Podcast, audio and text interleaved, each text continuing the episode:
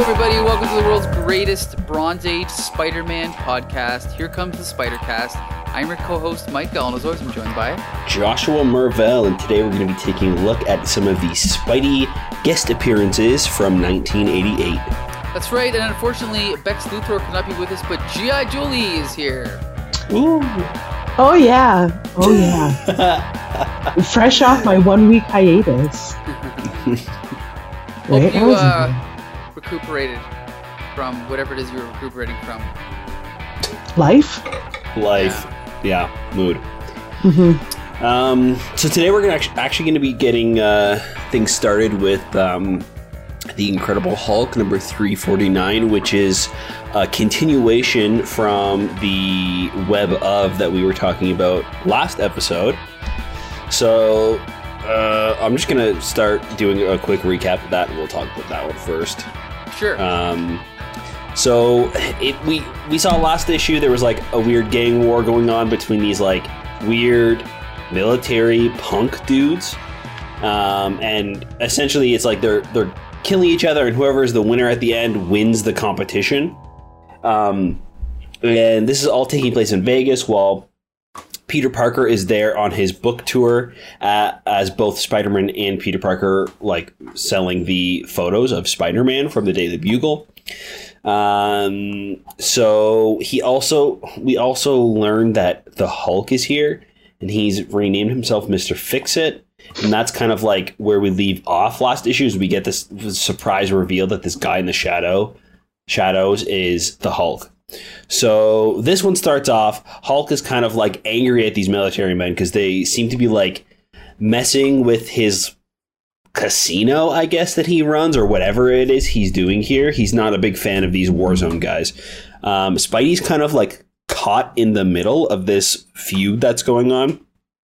And um, Hulk is like trying to punch these guys and essentially like destroy them, get rid of them.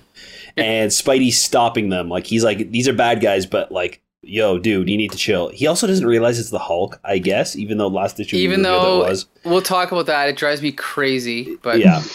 Um, but uh, so the, the the the Warzone guys they run away and they continue fighting each other. Spider-Man throws a couple of spider trackers on them as they kind of make their getaway, and um, the Hulk is left there fighting Spider-Man, and um, that's kind of what those two do for the rest of the issue. Almost, it's those two kind of like duking it out and fighting. Um, so that happens for quite a while. They end up in like a parking garage, which like Hulk lures Spider-Man into because it's easier for him to fight there. Um, there's some kind of like fun things that they're doing, but we cut over to the Warzone gang. Now there's four of them, I believe. There's Alpha, Ba- uh, Alpha, Bravo, Charlie, Delta. Hmm. Alpha, I believe, is ponytail. Charlie is the woman. Bravo is the guy with like the the military like flat top buzz buzz cut looking thing. And Delta is the one with the mohawk. Honestly, I don't really know any of them. They're not really memorable besides Charlie because she Mhm. kind of has some interactions with both Spider-Man and the Hulk. The Mhm. other three honestly don't matter. Like right. nothing that they do in this issue matters. There's a bunch of fighting between all of them. Like Alpha shows or Bravo shows up and like kills Delta and he gets blown off a building at one point and then he shows up again later on. Um we also kind of get this like weird like little interlude like uh, uh, thing going on in the background where this must be some sort of like ongoing Hulk story that we're not familiar with because I have no idea what's going on here. But this guy who's like running the, who's trying to like take over Vegas, I guess, Mhm. is there like crunching numbers, calling people, and then his boss comes in and he's like, "Listen, you have Charlie." Or not Charlie, uh, uh, Tony. You haven't been running this place properly. You should have had Vegas in the palm of your hand. And then he just kills him, like he, he murks him. So the Mm. boss just offs him, and I don't believe he shows up again for the rest of the issue. Um, Spidey and Hulk are still duking it out. There's some really cool things like uh, Spidey's having a hard time fighting him, so uh, he like takes a punch from the Hulk so he can use that punch as momentum for like a slingshot attack to come back and hit Hulk in the face. Like that's super fun and creative. Probably the best thing in the book, honestly. Mm-hmm. Um, we cut over the gang, the Warzone gang. They're still like fighting and shooting each other. Um, uh, one of them ends up stabbing Charlie, and she get she crashes through a building and she's left lifeless on the street. And spider-man kind of like goes there and and is like trying to save her and like she's dead. Um, and hulk is kind of like yeah i'm satisfied with this. I really don't care about any of these guys. I'm out of here. And he jumps away. So spider-man's kind of left there with this body like what the heck am i going to do? So he leaves uh, we are kind of like in the middle of the desert now. This fight is still going on. They're fighting each other and shooting each other. And uh, we cut back to Charlie, and she breathes back to life. Like she gasps back to life. She pulls this thing that she was stabbed with out of her chest, and she's completely fine. Um, and who's there waiting for her but the Hulk? He grabs her uh, and pretty much says like you're going to tell me everything I need to know about what the heck you guys are doing here in the war zone, uh, or or you're going to die. Cut over to Spider Man as he's with the other three trying to stop this like big fight going on. Uh, who whoever this is, probably Delta or Bravo or whoever, um, is fighting Spider Man, and then he like shoots one of those big like like Las Vegas signs down, and Spider Man is left there holding this thing, trying to save civilians under the building. Hulk shows up, and he grabs uh, uh, Bravo by the arms and he snaps them off, and we see all this like circuitry and mm-hmm. like zapping happening out of his arms, and um, he. Uh, he helps Spider-Man lift the billboard sign back up so it's out of safety and the civilians won't uh, die. And it, he reveals to Spider-Man that they're actually all androids, and um, they have this yearly competition to to see who's going to win. So they like kill each other until there's only one left, and then they all kind of like come back because they're robots. And the winner gets this amulet that they found and it gives mm-hmm. them like even stronger powers. So Alpha, if I remember correctly, has had it for the past few years running and because he's won it and he has the medallion, he's always the strongest one and wins. Um, but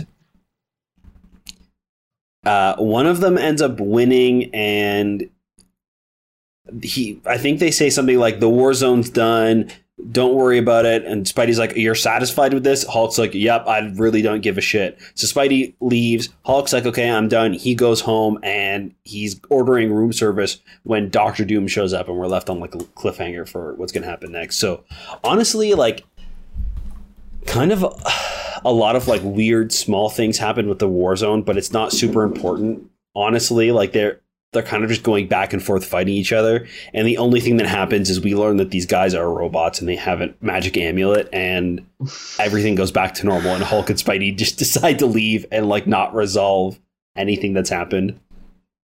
Okay, can I just say I think this issue is garbage. Yeah. Pretty much garbage. Like I usually love Peter David, but number 1 at the end of Web of Spider-Man Number 44, he recognizes that Mr. Fixit is the Hulk. Then, throughout half of this issue, he can't figure out who this guy is. And he keeps saying, whoever this guy is. It's the same writer. How did oh Peter David, d- you know, screw this up now? Unless that one bit of dialogue was added in by the editor in web number 44. Mm. That's possible. But at the same time, okay, let's just assume that's what happened. As a writer, why would you want to waste half of an issue with a character. You know what it reminds me of? It's a whole Hollywood trope, like that movie, um, that volcano movie with Tommy Lee Jones. Well, it doesn't matter. Anyway, okay, so there's a volcano movie with Tommy Lee Jones. And at the beginning of the movie, the girl scientist says to him, uh, you know, we have a a wave of lava coming in or over the, you know, hillside or whatever. For half the movie, Tommy Lee Jones is like, well, I don't believe that it's lava, whatever it is. And so the entire movie, he spends denying the fact that it's lava. And then halfway through, he accepts that it's lava. But is this his character arc? This is shitty writing. What is the point of having that denial in there when it's just so obvious in your face? It's just so stupid, you know? And and then to not only to make it a, a plot point of this issue that he doesn't know who he is and can't figure it out, but also the fact that he already figured it out. It just ruins the whole issue for me. On top of the fact that I already don't like these characters. I don't like the revelation about the stupid Ruby, which makes it even worse. Yeah. It's just like two uh, cliche stereotype MacGuffins just shoved together. Like the fact that they're this kind of war games thing, killing each other, and they're after this medallion that has nothing. It's like cramming together two genres that don't go together. And I don't know. I just thought the whole issue. There was also a lot of jokes, and I usually I like Peter David's jokes, but all the jokes in this one seemed forced. All of them. Oh, you didn't like the joke where the Hulk was like, he can't hurt you anymore. He's unarmed. and he's holding yeah. his arms. Like- There, I could- there was it- one joke that I thought was funny in the entire book Okay. with the um, when Spider-Man's holding up the sign and he's like got both arms outstretched up in the air like trying to save civilians and Hulk turns to him and says, "Hey Spider-Man, ticklish?" oh, I thought that was kind of funny. Yeah, that wasn't too bad, but the Yeah. other ones were like um, forced puns. I don't Yeah. know. I just didn't like them. Ugh. Anyway, Jolie, what were you gonna say? I just said it. Oh, okay. Oh. Yeah, I thought don't know. What did you? Oh what- no, there's really nothing to Yeah. add other than yeah. I'm suspicious. Well, it was mostly about Volcano because it's very interesting. Um, Oh, about the brought movie? up Volcano. No, that's all I had. Oh. Tommy Lee Jones and H. John Don Cheadle. All I want to say is that movie made 122 million dollars in Mhm. 1997. That is like that was what we the. I would say like this is this comic is the blockbuster equivalent to that what that movie was to 1997. You know, just fodder for like- the theater goers. Well, anyway, wild. on top of everything else I've said, I also thought the art of this issue was garbage. Now, just so you guys mm. know, well, here, here's the thing: Jeff Purves actually, the artist that drew Hulk right before Jeff Purves was Todd McFarlane. Okay, so he, this is that kind of made him a star, and then going to Spider Man made him a superstar. So I don't expect you to be able to follow Todd McFarlane. Jeff Purves is actually a really good artist, but here he's teamed with Terry Austin, yeah. who is a legend in the industry for him for inking John Byrne on X Men. But by this point in his career, as you can see, his inking is it's almost it's like non-existent. It's like sketchy and just I don't know. it's I mean, just lines. Yeah, it's just lines. There's no depth. There's no detail. There's no texture. There's no shadow. Well, here's the thing. I don't honestly mind that either. I don't like a whatever. There, there isn't any, any texture, but it's not. It doesn't distract from the art. It's pretty true to the art, and I actually kind of like this. I kind of like the art. I don't mind it. It's not like you know, revolutionary right home Mm. about uh art, but it's not terrible. Yeah, I um besides the Hulk's face, which I, Mm. I think is just a design thing, I'm so confused why he looks like this in the gray state. Like it just so looks off a lot of the times. Um but it's consistent throughout really so it's Yeah. just i think it's a, it's a design thing i don't I, I don't like um i yeah i i definitely noticed that the, there was like no depth or shading or anything like that but um the Mhm. art itself is really good and the fact that it's kind of flat makes it more like poppy which Mhm. kind of fits for like a las vegas like shoot 'em up like goofy story so I Mhm. think it's yeah, I think the art's fine. It's definitely not my favorite, but um, I I think the style kind of works for the story. It, yeah, I agree with Josh. And Here's also, the thing. Oh, oh. go ahead. I was gonna say there's um there's something about Charlie's costume that is kind of suspicious, and I suspect that their costume was just a vest with a lace front, and that the red coloring was added as a shirt. Like I don't think that that there, there was ever a red shirt in that situation. I think it was like their exposed breasts, Mm, you know, and that was I the can see that style. for sure. Yeah, because it just the coloring seems really stark, and Right. n- no bralette or bandeau top is ever going to fall like that on someone's chest um, with the outline of their breasts. So it's kind of like I feel like that was like a comics code edition, mm. you know? Mm-hmm, hmm Actually, now that you say that, if you go to the first page, hmm you can see that she doesn't have the red shirt on. You can see like side boob. yep. Cool. Okay, hold the phone. Hold on. I have to Yeah, check this out just a second here. you can see her bare. Oh, yes, you can. Yeah, Interesting. yeah. So you're totally right, Jolie. Yeah. They Uh. Definitely added that in as a comic code thing. Yeah.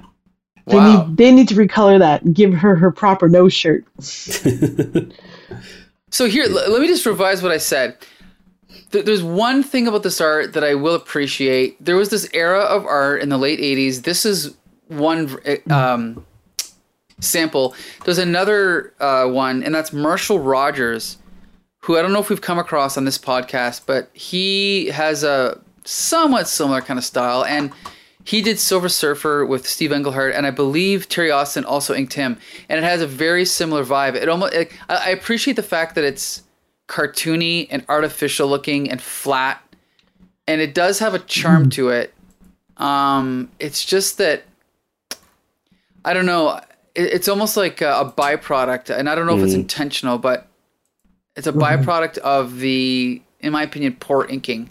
It's almost like when you're watching an 80s cartoon and there, there's all these good episodes, and then there's that one or two episodes that are Mm. terrible. You still appreciate them because of their charm, you know? Yeah. Yeah, I agree. It's definitely not my favorite art, and Mhm. I, I, it's glaringly obvious that there's no texturing and, and shading besides the shading that was there in the pencils, Mhm. right? Right. like the right, obvious right. like few few times with their shading. Um, but yeah, again, it's like I think for this one because of the story, it kind of makes it more of like a minor issue Mhm. and it kind of works, e- even if it's a little lazy and feels unfinished.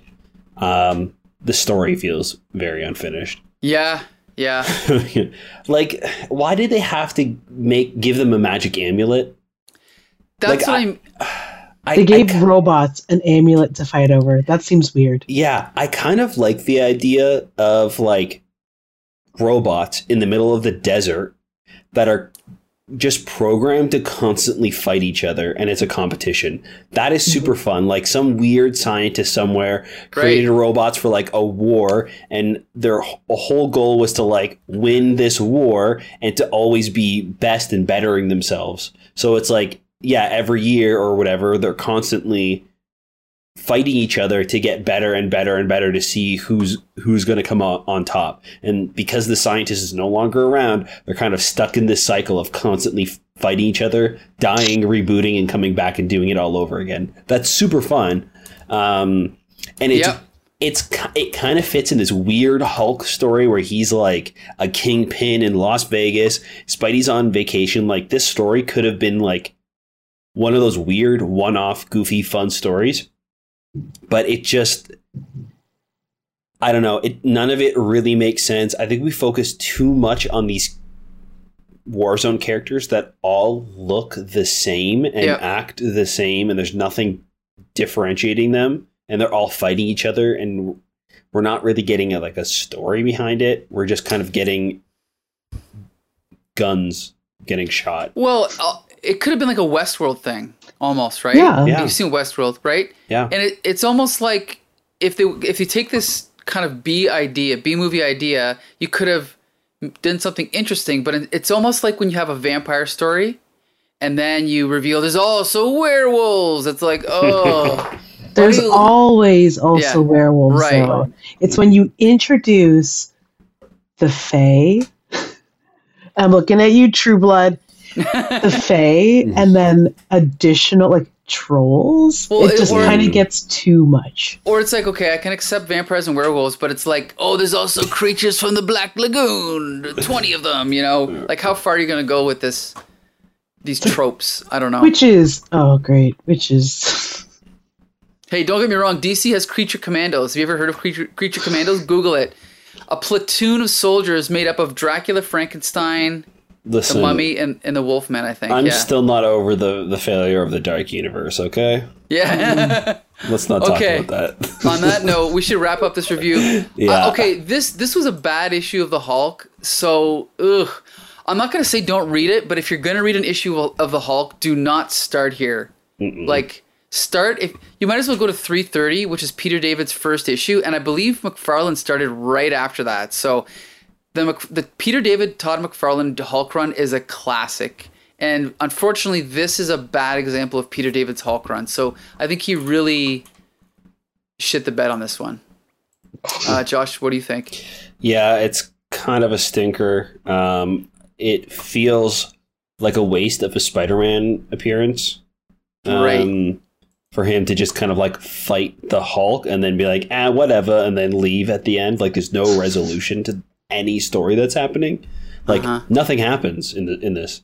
Yep. A bunch of people fight each other, and then they go, "Oh, we, we have a magic amulet," and they're like, "Okay," and they go their separate ways. Like that's that's what happens in this story. So yeah, it's a bit of it's a bit of a Oh. letdown. I wouldn't recommend it. One more thing: the Yeah. fact that the very next issue is also a crossover, and it's with Fantastic Four, makes it even worse. Because to me, it shows how desperate they were to get Yeah. new readers by these cheap crossovers. But anyway, GI Jolie, what do you think of this one?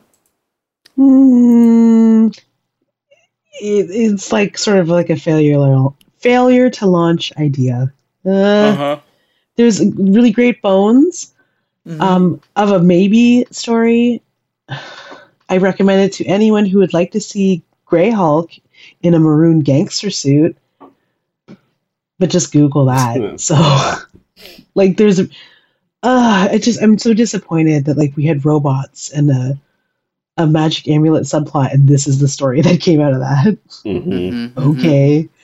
Uh, yeah. Like in, we could tell this story better and more in a more interesting way in a recant, like in us telling it on this podcast or retelling it to just like strangers in a bar than Right. they were, ex- you know, than they were even able to execute in the freaking comic. So hmm Right. Sorry. Okay. Sorry, Pete. Um, okay, so we're gonna jump now. Okay, this comic came out 34 years ago. I somehow have never ever read this. We're gonna review Damage Control number one, hmm and Josh and I are gonna team up. Josh, do well. I can do the first half if you want. Sure, yeah. Okay, cool.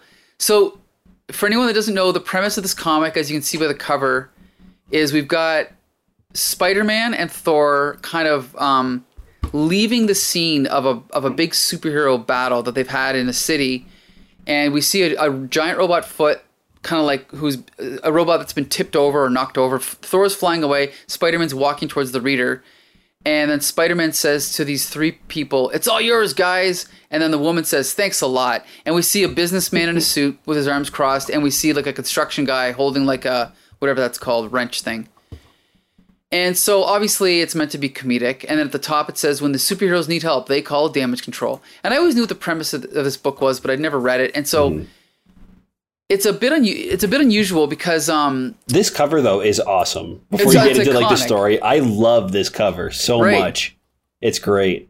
Well, yeah, to take a page from Flea Market Fantasy, I'll talk about the creators very quickly. Dwayne McDuffie, uh, he's one of the people that wrote the Justice League cartoon in the late 90s, 2000s. Okay. He also is one of the co-founders of Milestone Media.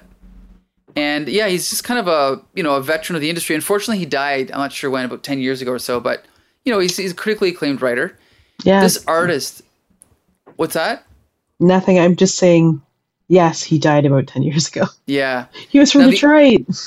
Oh, cool, cool. Yeah. And then the artist here is Ernie Colón, who Jolie and I have come across in um, from Gem Princess or not Gem, um, Amethyst Princess of Gem World, Mhm. and he's a very like when I, I I would say his art reminds me most of something like Mad Magazine, where each panel is a complete little story into itself. Like each panel has enough in it that it tells its own little mini story, like with the body language and the little details he puts in.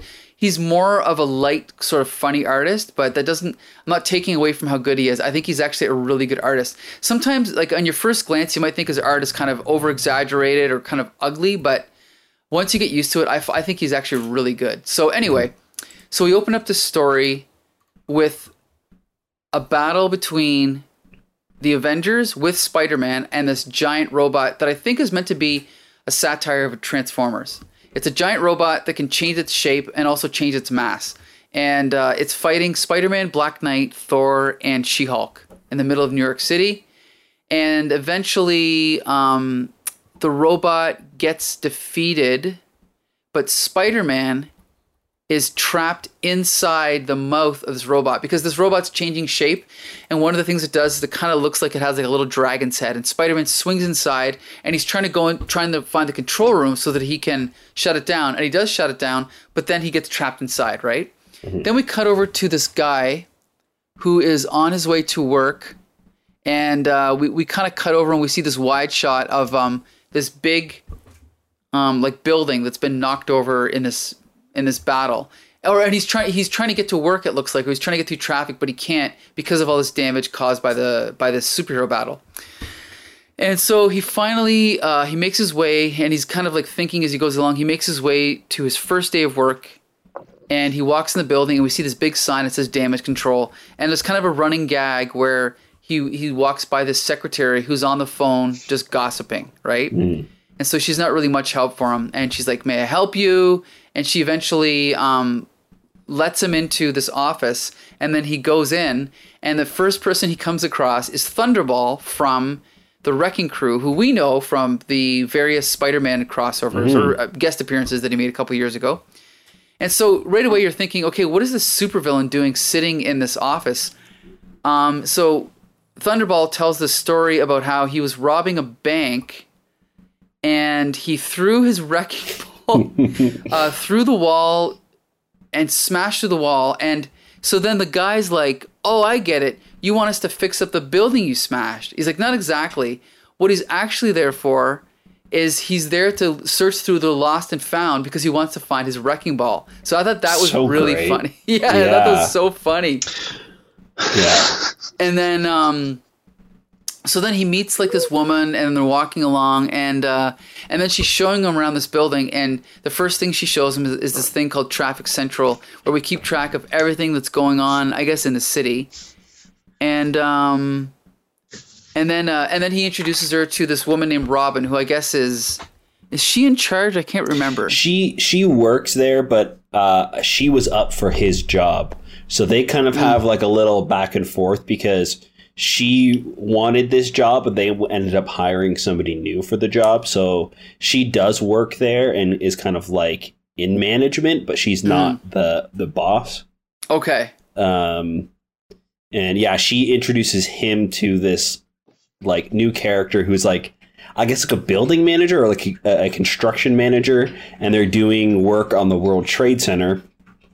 And we see that the robot has actually Yes. crashed into the World Trade Center, which is kind of uh, a, a, surreal, weird thing to read about. But um, we see that he's kind of like leaning up against and it's cracked. So uh, he's worried that he's out of a job because, you know, they're not going to, you know, fix that. it's also a great splash page of that robot eh Yeah. i think yeah, it's, re- really so cool. good Yeah, the like, again- perspective of like the leg coming towards and like Yes. intertwined in the building, super fun. and it's obviously a little bit over the top because of the size of him and the twin towers and but it's just it's a great shot Yeah. and then um then we cut back over to the avengers who are, are trying to break into this giant robot's head to get spider-man out and they can't do it and so I think it's so funny because eventually they're just like, okay, well, you know what, we we can't get him out, so we're just gonna take off. Yeah. Um, like, oh, sorry. We have a we have an uh, we have something else we got to do. And they, all, the, all the Avengers just leave him inside Right. the robot trap. And he's like, we shall return for you as soon as we can. Avengers assemble! Swoosh, they fly away. I love it. I love it. We cut back to him too in like the fetal position. Like oh, terrific. Like he's just alone in the darkness Right. inside this robot. It's great. Yep. And so then we cut back over to Thunderball. Um, and so it looks like he found his Thunderball. And um, and then we and then we see the secretary still gossiping on the phone, right? And then we uh, and then we cut over to uh, look, this actually looks like Dwayne McDuffie here. This is the tall guy. We we cut over to um. Oh wait, is he the same guy from the beginning? No, no, he's not. No. No. No. Okay. No, different guy. So we see this meeting, and uh, sorry, I'm just skipping back here. And we, uh, we, we kind of like cut over to like them trying to figure out what they're going to do about this giant robot. Mm-hmm. and we are introduced to this like uh new character. He's almost like a tinkerer for the good guy team. Right, um and we see him like using these like big stilts going through like his robot workshop. And they're kind of like talking to him about coming up with a plan to get rid of this gigantic robot that is covering New York City. Um, we have this. We cut over to this weird subplot cut in that does not come back in this story, where some construction guys see like an orb in the ground while they're digging, and the one the one construction worker picks it up and he essentially turns into a Hulk yes. and jumps away. And here's the thing. Okay, I, I haven't read ahead, so I don't know what happens. But I think it's hilarious, and I think that it's so funny that on the next page, the construction guy's like, "No, I could use a tech team here, though. One of my men just had an origin." Yeah, that was that's so, so, funny. great. Right. That, that And I their mean- code word for that is origin. That's I love it. Yeah. Oh, it's so. But and here's the thing, though, is if this character comes back and they explain why he's green, fine. But I thought that one improvement they could have made is just make him a different color, because Yeah. clearly when you see him, it's like, oh, it's the Hulk, right? So. Mhm. But anyway, Um, but we cut over to uh, back over to Spider-Man, and the gang is there. They're trying to like cut into it, trying to save him. Um, Spider-Man is inside, trying to possibly like reboot the robot, uh huh. uh, while the this tinkerer guy is like working on putting something inside of the giant robot. Um, we also see there's like a I can't remember what happens. They like dig up a gun or something in the construction site as well. Or oh, sorry, no, no, no. This sorry, this device that's brought over is the thing that was installed in the robot. And once the robot is rebooted, we see that it turns on and starts flashing. We're a little bit confused as to what's happening. We see the robot get up, and we're kind of left like, oh no, is the robot coming back to life? But no, this is all part of the plan.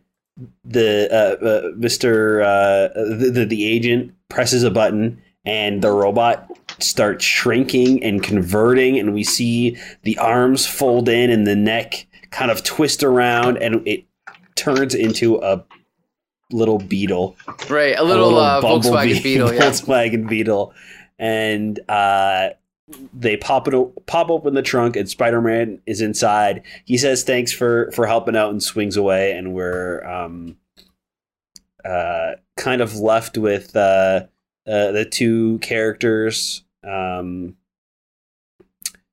the guy and the uh, girl. Yeah. yeah, they're they're they kind of like make amends and they go out for a drink, and then we see that the we kind of have like a, another World Trade Center. Yeah, it just uh, says- is like mostly fixed, kind of Yeah, it says meanwhile back at the World Trade Center, and we see the guy looking at the twin towers, and one of them is completely mis like misaligned in the way that Mhm. it's been rebuilt. He's like, ah, what the heck, close enough. yeah, Um, so I love this comic. Um, Yeah. The closest thing that I can say to this that was around at the time would have been Justice League International, which was the funny version of the Justice League with Booster Gold, Blue Beetle, Guy Gardner, that whole bit. And this was not quite as funny, but in a way, it was a little bit more creative. Like these gags were not just stupid; they weren't just throwaway. They were built into the story, and I don't know. Mm-hmm. That's what I liked about it, and I think the art is so perfect for this. Like that, that even that last panel is a great example of the way that the guy is kind of just looking at the twin towers. Like he's a mm-hmm. perfect artist for this this genre, I think. And the whole gag about again, this is not this is not stupid. This is creativity. The giant robot transforming into a t- like a, a regular sized Volkswagen Beetle is so funny, and the fact that Spider Man just ends up in the trunk that's hilarious. Right. Um, and not only okay. So anyway, the point is, is I love this book, and I also think it would be perfect for a Marvel TV show. Yeah. perfect. Apparently, they were. There is a pilot on Really? the internet somewhere of Yeah. this show. I'm pretty sure. That's that- what I uh, like. Alan Tudyk, I believe, was even cast in it. Like it was like a Oh big my thing. god! Really? Yeah. Yeah. And it didn't um they kind of it was like almost like Project Superpowers where they the whole thing was I think Vanessa Hudgens was in it too. But it, it was like oh yeah, they are damage control. They what happens when superheroes like, you know, fuck up the city. They this is the crew. Maybe it was a DC thing. Maybe. No. Okay. Is it a yeah? It says here it was slated to be produced by Marvel, and there is a picture here. Uh, production. Okay, on October twenty fifth, two thousand fifteen, ABC ordered a pilot. Mm. Uh, Yeah, because this was around the Agents of Shield era, and it was going to be like an ABC show. but they never. I guess they never actually filmed it. It doesn't I look like. I could have sworn I saw like a trailer or something for it. Hmm. Yeah, not to be I confused think. with the MTV reality TV show of 2005 Damage Control. No, no. Right. Um, let's see. Well, in any case, yeah, Uh, yeah, I don't know what to, what else to say about this. Again, this is something I would have ate up when I was a kid. I cannot believe that it took me this long to read it. And even when I posted um, some sample pages from this series, there's one I won't say who who he is, but there's always that one guy on this Facebook page that I post to who's got to be kind of a contrarian about everything, everything that everyone posts. And he had to be like, well, surely a one trick pony series whose trick quickly wears thin, unless the characterization is superb. In other words, he hasn't read it, right?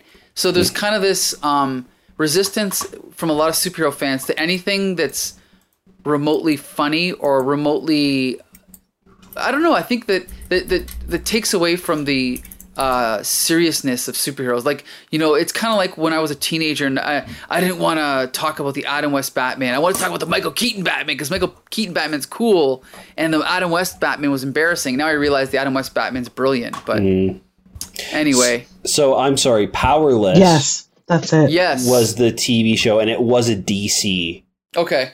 Yeah. uh, Right. universe thing. That was with Alan Tudyk and Ven- Vanessa Hudgens, Ah. and I, that might also be one of the reasons why. Um, They didn't uh, make Damage they didn't Control? make damage control because it was developed and created around the same time. Mm. Adam West was actually in it too. Mhm. What? Yep. Yeah, I think they Uh, even had like a Daniel Starro episode. Ron Funches. Yeah, I gotta go back and watch this show. Danny Pudi. Yeah, I'm curious. So, G.I. Jill, you haven't told us what you thought of this comic book. What'd you think of it? Well, after rereading it during your retelling, I realized what I was reading. It reminds me, I liked it a lot. Like a lot. Well, not like tons, but I didn't hate it, and that's new. Okay. Those are new vibes. Um, because the vibe is always, this is junk. But um, this was like fun, That's why you're on the show. right? Yeah. Back, move over, Becca. There's a new garbage queen. no, um, I can't take her place. There's just a sincerity that's lacking. I can't fake it. She, you know what I mean? Like, and she doesn't fake it. She loves what she loves, and that is why she's missed. But anyway, um, enough lamenting. The it reminds me of sort of like of Marvels, where like you see superheroes from another perspective, Sure. but you're not like looking, you're not Yes. seeing Spider-Man crawl up a building, you know. Um, it's just it's like Gotham uh, GCPD, where you just are seeing mm, the service workers around superheroes, which is Mhm. kind of fun. Um, I fe- I felt like the, the cameos were kind of shoehorned though. Like, um, it didn't make s- like She-Hulk didn't really make sense. She just kind of appeared and then wasn't there. And also Spider-Man felt very shoehorned in. Am I or am I thinking of the next issue we're going to talk about? Yeah, no, this one he was fine. I Uh, thought. yeah, I think the next issue it Mm-hmm. feels less connected. This one, I think, is for me. It worked. Mhm. Um, I it was like a little like okay, I guess did we really need to have Spider-Man trapped inside? No. But yeah. because it's kind of like weird that the Avengers just leave him. I think, right? Like it's a funny joke, right. it's it feels really out of character that they would be like, ah, Right. sorry, Spider Man, you're out of luck. Deal with this yourself. Mhm. Um, but I think, yeah, and at this time, She Hulk is part of the Avengers. Mhm. Um, so like, yeah, I think um, the cameos are fine. There, it's a, a weird moment to have Spidey stuck in there, but I don't know. Yeah. This is Well- what it is. Oh, go ahead, Jolie. I said it is what it is. Yeah, And here's the thing: is I, I also I want to point out that um uh Alan Moore's you know revolutionary character or his take on a character, Miracle Man, which is what led to Watchmen, that was actually inspired by a comedic take on Superman from it might have been the 50s. It was called Super Duper Man. And I don't know if it was in Mad Magazine or what what it, what it was in, but I think it's interesting that sometimes when you when you do a satire or uh, um, a parody or whatever, it, it kind of frees up your imagination a little bit. And I think Jolie, you pointed out something that I wonder if this comic is partly what inspired Marvels, because I don't think if if you had a writer like Dwayne McDuffie or um, an artist like Ernie Colón, if they hadn't thought of the idea to just do a goofy take on superheroes by going to these pedestrians, that if we ever would have got something like Marvel. So I think that's actually a good observation Mhm. that there's a connection there for sure. hmm I wish I would have read this as a kid. Now, here's the thing I found out some interesting news about Damage Control. There's going to be a new five part miniseries. This was just announced like a few weeks ago. And the art is going to be done by Michigan's favorite son, Jay Fosgitt. So we will have to pick up that comic and possibly review it on the show. Hey, give it an we can have artificially-. Yeah, there you go. We can give it an artificially positive, glowing review because we're friends with them. but yeah, that'd be great. G.I. Julie, maybe you can set that up, eh? Maybe I can. All right. I'll try my Use your feminine fun. wiles. Um, so anyway, um, yeah, I I mean, again, this is not a masterpiece. Um, if you're going to compare it to Justice League International, eh, maybe it's not quite as good. But I definitely wish I would have read this as a kid, and I give it a high recommendation, especially since um, a lot of people, s- some people, think that Marvel's quality started to decline around 1986-87. This book is 1988, and I think this is an example of you know, it, it proves that they were still being creative at the time and still taking chances. And I think it's a really fun book. Uh, Josh, what do you think? Yeah, the the story is super fun, very creative. Uh, I love the art. I am definitely going to be finishing this four issue Yep. run, like for sure. Um, so it's a high recommend for me for for the first issue. It's great. Awesome. G.I. Jolie? Yes, everything you said. Just All right. th- th- this is definitely like the reason why we do this show is to like dig out the buried treasure, and this is like some pretty kooky, fun buried treasure. Right. Right. Yeah. Mm. And that's why I love doing these crossovers because we, we get to sample other Marvel comics, right? So, anyway, mm-hmm. it's good fun. And with that, now we are going to jump to Mark Spector Moon Knight number two. So, this is, I believe, the second volume. Yes. See, I love this. Back in these days, they they used to give every like if a, if a comic was canceled and then restarted a few years later, they'd give it a volume. So this is Oh no, it's still it's still volume one. Okay, so what they would do is if there was New Teen Titans and then they started a new series, they'd call it New Teen Titans Volume Two, so you could keep track. Now they reboot every year and they don't do that. The way that they got around it by avoiding calling something a volume two is they'd give it a little subtitle, right? In in this case, Mark Spector Moon Knight. That's the title of this series. So this would have been the second volume of uh, of Moon Knight, and okay, first I'm just gonna say that it's written by Charles Dixon, who is famous for two, three things: writing Batman in the 90s, um, having extreme right wing politics in the latter days of his career up until now, to the point that he's part of, I believe, Comicsgate. Pardon me if he isn't. Chuck. Uh, and number three, he's also famous for supposedly writing more comic books than any other writer in history, which is a claim I dispute because it just can't possibly be true because he's Chuck Dixon. But anyway, um, the art is by Sal Velluto, who I believe I know from The Demon. Um, we could talk more about him later, but the, basically, you know, Moon Knight has been accused of being Marvel's Batman, and if you just read this comic, you can 100% see where that comes from because this comic essentially opens up like a Batman comic where you have a bunch of hoodlums. I don't even know what they're doing. They are. Oh, they're, They're like using a looking at the stars. yeah. They're not even hoodluming. They're just Oh, amateur astronomers. You know what? I mixed it because I also read number one. I think I mixed it up with number one. Sorry about that. Oh, okay. So Oh. they catch they catch a glimpse of Moon Knight, and we see Moon Knight standing um, at the end of the street, kind of looking over it, and um, we see that Moon Knight has like a a Moon Knight mobile, or no, what is this? Yeah, I, I'm not sure know what, what he it's calls called. it, but it's a But it basically looks like- shape. yeah, it's exactly like the Batwing, except it's shaped like a moon.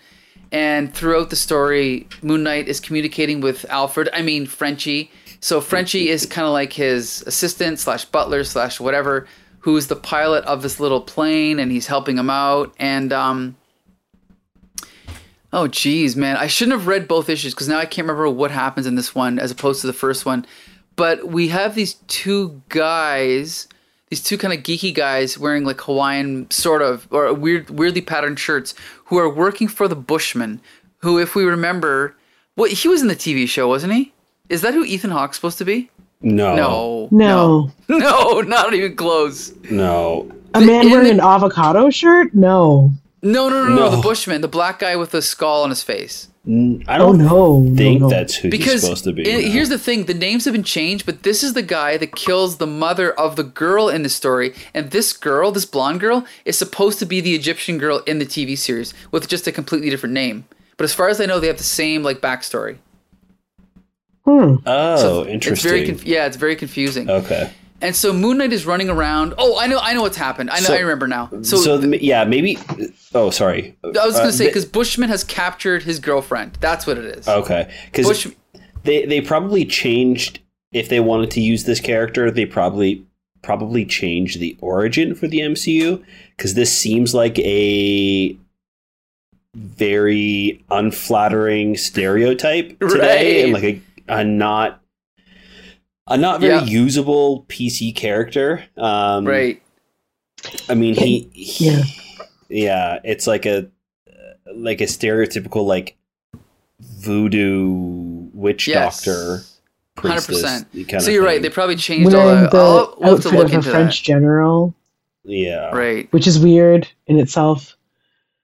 And so in the middle of like New York City, the Bushman sends his Bushmen to attack Moon Knight with like bows and arrows, like on these rooftops. And um, he takes them out with like these again instead of batarangs, he has like moonerangs or whatever they are. and, he, and he's and they're like you know like when they hit the ground, there's all this gas that comes out, and he's jumping around on his little.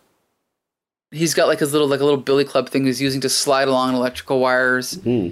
And okay, in the worst Spider Man cameo in Marvel history, Spider Man just happens to be swinging by. He's talking out loud as if it's narration and describing about, oh, that's not something you see every, you see every day. And um, and then he he sees Moon Knight and he's talking about it. And then we see that he's taking pictures with his camera. But then he says, out loud, Moon Knight, huh? I thought he was in California. Well, off to the dark room, and thanks for the help for the rent, Mooney. And that's it. He oh, and he actually says, um, where does he say that he doesn't need to help him? There's actually a point where he says he's not going above to jump in. Yeah, might as well take some pictures to sell to the paper. This guy sure doesn't need my help. Right. Say cheese, everybody. So this is shit. Okay, this cameo is shit. The Mm-hmm. fact that they put Spider-Man on the cover to trick people into buying it and to trick the Spider friends into reading it Um, I've it's been very, tricked, dude. right. It's very cheap, and I hate it, but it's okay. Mm-hmm. But it makes for a good review. It makes for entertaining conversation. Go ahead. I, I will say visually when he is on the panel, it looks great. I Yes. love that he swings on and then we see like the panels are inside of the film roll of his Right. camera of the pictures he's taking. That's super fun. Like it looks really Mhm. cool. And then I was like, oh, I, I'm kind of like excited to see how this is going to work out. Yeah, the next panel, he's like, well, I'm I'm off. I'm like, you have got to be kidding me. He's done right. yeah it was uh, it was a little bit of a letdown because i thought i thought it was kind of like a cool way to bring him into the story But he doesn't participate Uh, in the story. Yeah. No. Yeah, like I don't even know if we should even finish a synopsis of this book because it's just really full of stuff, like literal shit that like does not age well. Well, okay. Let's just keep going through, and as soon as you something pops out, you can point it out. But we'll just we'll just finish it up. So Alright. Moon Knight. Uh. Oh, because he runs into who's this guy here again? I don't even remember. He's just one of the savages, just at the gym. Games. No, no, no. The guy that he gasses. Who's the guy that he gasses? The guy in the ball cap. Oh, No, the guy- no, no the in guy the in the blue suit. suit, um Oh, he's the guy that's coming to meet Moon Knight, right? To give him Mhm. information, right? yeah yeah and he ends up knocking him out. mhm.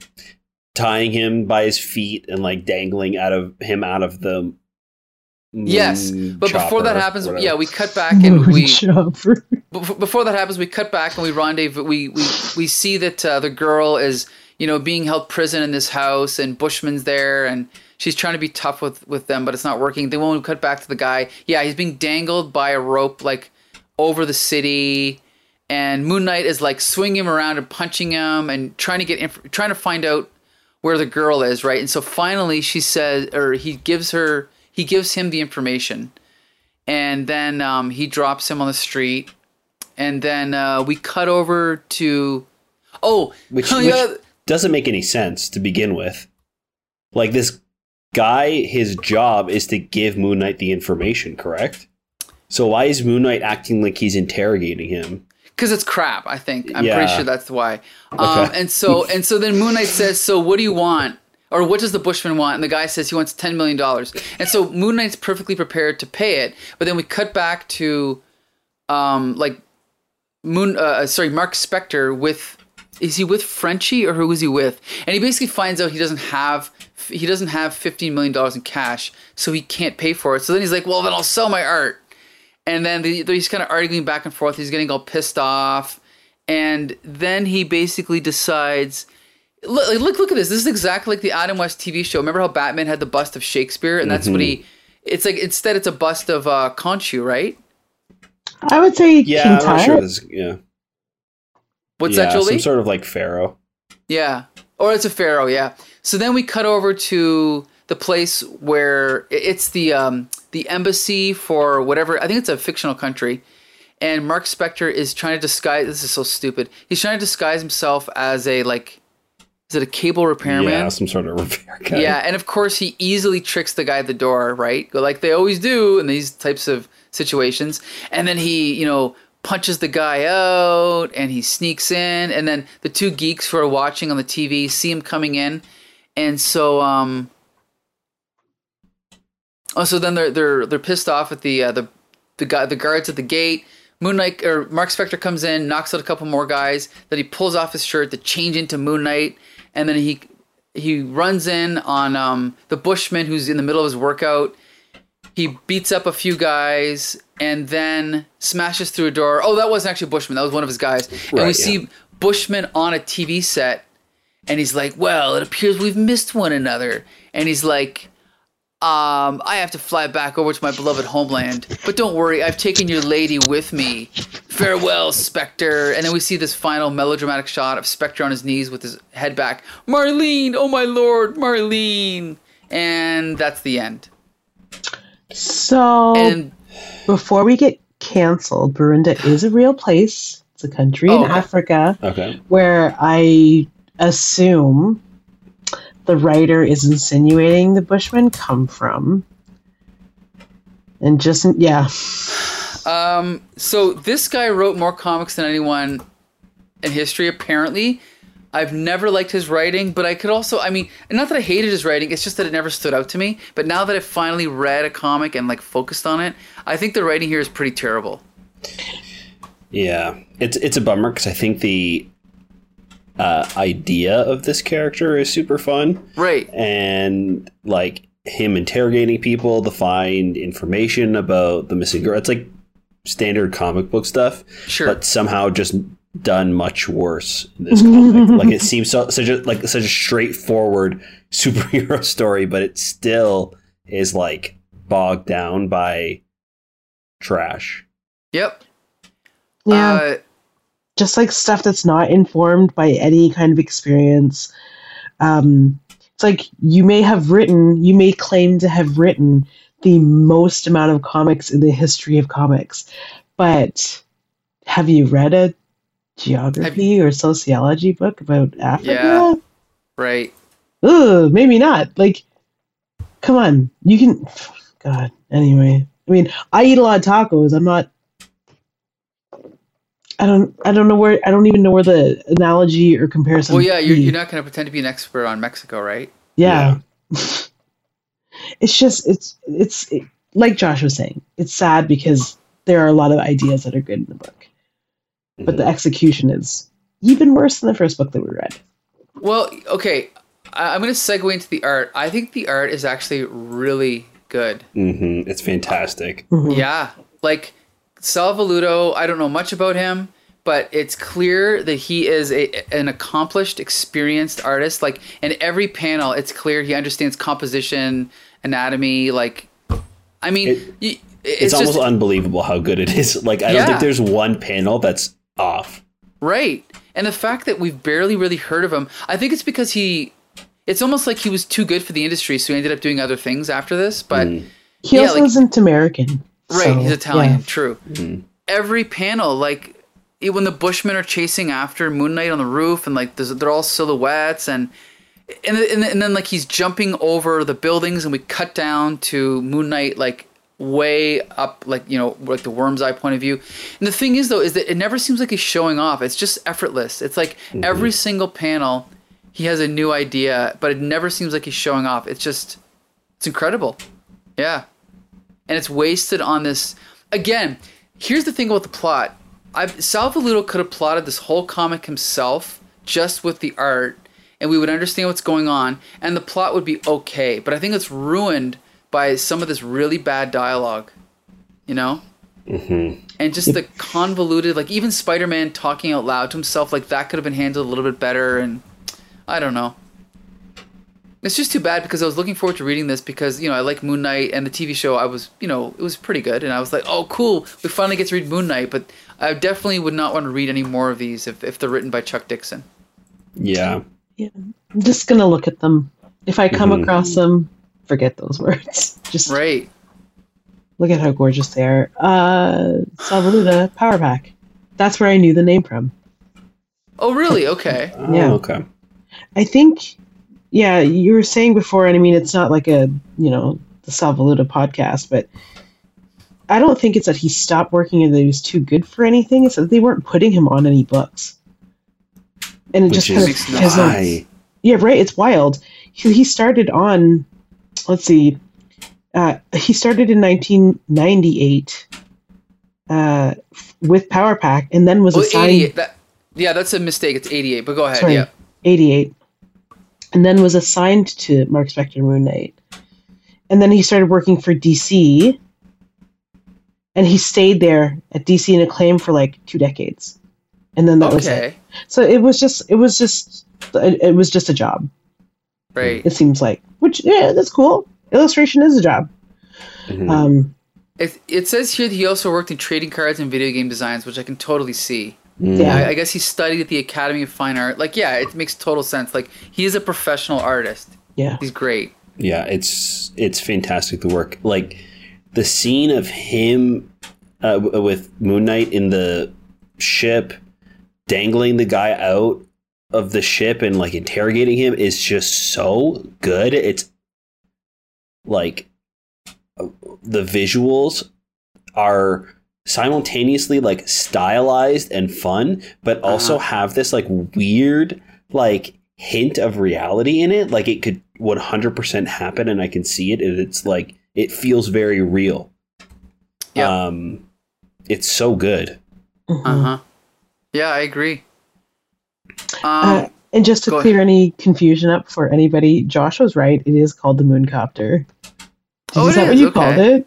Mm-hmm. Um, and its name is Angel Wing. Angel Wing. I kind of love that. it's the right amount of ridiculousness that I've signed up for in loving comic books. So, Yeah, that's great. yeah. How this book, however, not so great. No. Yeah, see, I don't know. This this comic, I'm not going to say I hated it because it's inoffensive enough that I could read it. I could continue to read it if I just want to see the art. It's just that it's not really good. It's not good writing. You know, Mhm. it's just inoffensive enough. yeah. Like, no book should be described in this way. Yeah, like some trust me, I read a lot of comics and some of the comics I read they're actually hard to get through. So I won't say that this comic is hard to get through. It's just that it's bad. Bad writing. You know, over the top, Yeah. cheesy. Emotionally, maybe uh, hard to get through with like some of the stereotypes. Yeah. Yeah. Yeah. Re- reading wise, like the dialogue is just bad. It's not hard to get through, but it's just Right. like uh like I I found myself just stopping and being like, do we really have to read about this character hmm like Right. kidnapping a woman? It's just like uh, I don't know. It feels it just feels wrong to read almost. Mhm. It's just yeah, it doesn't hold up. That Right. character. Now, just so we don't look like complete fools, I'm looking up who Ethan Hawke played in Moon Knight. He played Arthur Harrow. Yeah, well, here's the thing. I did, me and Harvey Brent did a whole podcast about it. Oh, okay. Yeah. So who is he? Who is Arthur Harrow in the comics? Then is he Bushman or is he just made up? Or Um, well, that's the thing is that um, we fully confess that we did not read the comics, but we did look this up. He is a character in the comics, and he is not Oh. the Bushman. He's, okay, Yeah, he's from like. Oh, it's, it's hard to describe, but he's from like an organization that has a weird acronym like Shield. You know, like an off-brand. It's not Shield though. Um, but yeah, it, it, his whole his whole plot sort like the whole cult thing sort of aligns with the comics. So it's Okay. for the most part, it's like drawn from the comics. But he's definitely a white doctor, not a bushman. Okay. oh, Yeah. I, the organization you were trying to think of is Omnium. Yes. Why? Hmm. Comics. I don't even know. It, it's like ridiculous what Omnium stands for too. I wish I could find it really quick. Do you have it open, Mike? Uh, Here we I go. can find out.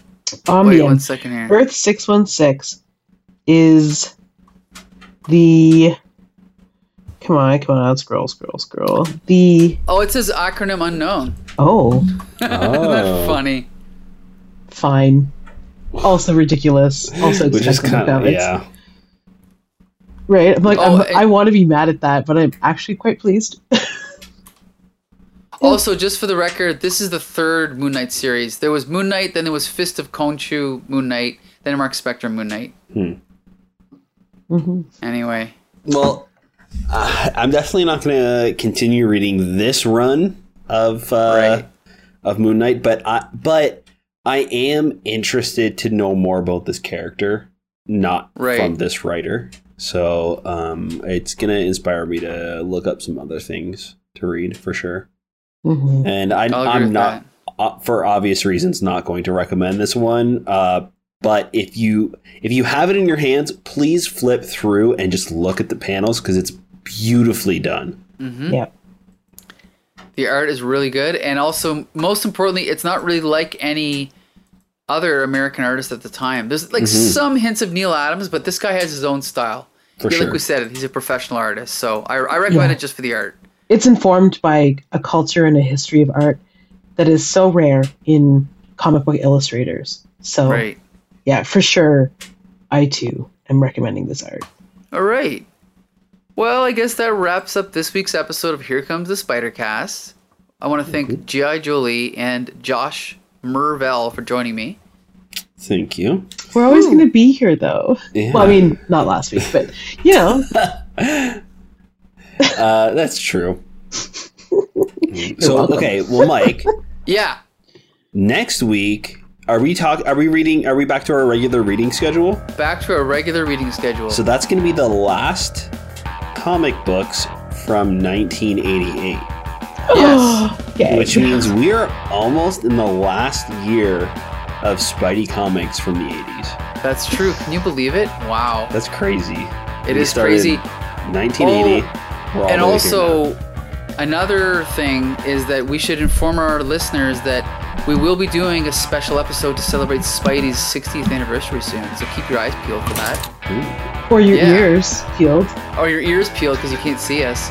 Uh, next week, we will be re- reviewing Web of Spider Man number 45, featuring The Vulture, Amazing Spider Man number 309, featuring Styx and Stone, and number er, and Spectacular Spider Man 145, featuring The Boomerang. So be sure to join us then, and Josh, you can take it from here. yeah, we want to thank you guys so much for listening to the podcast.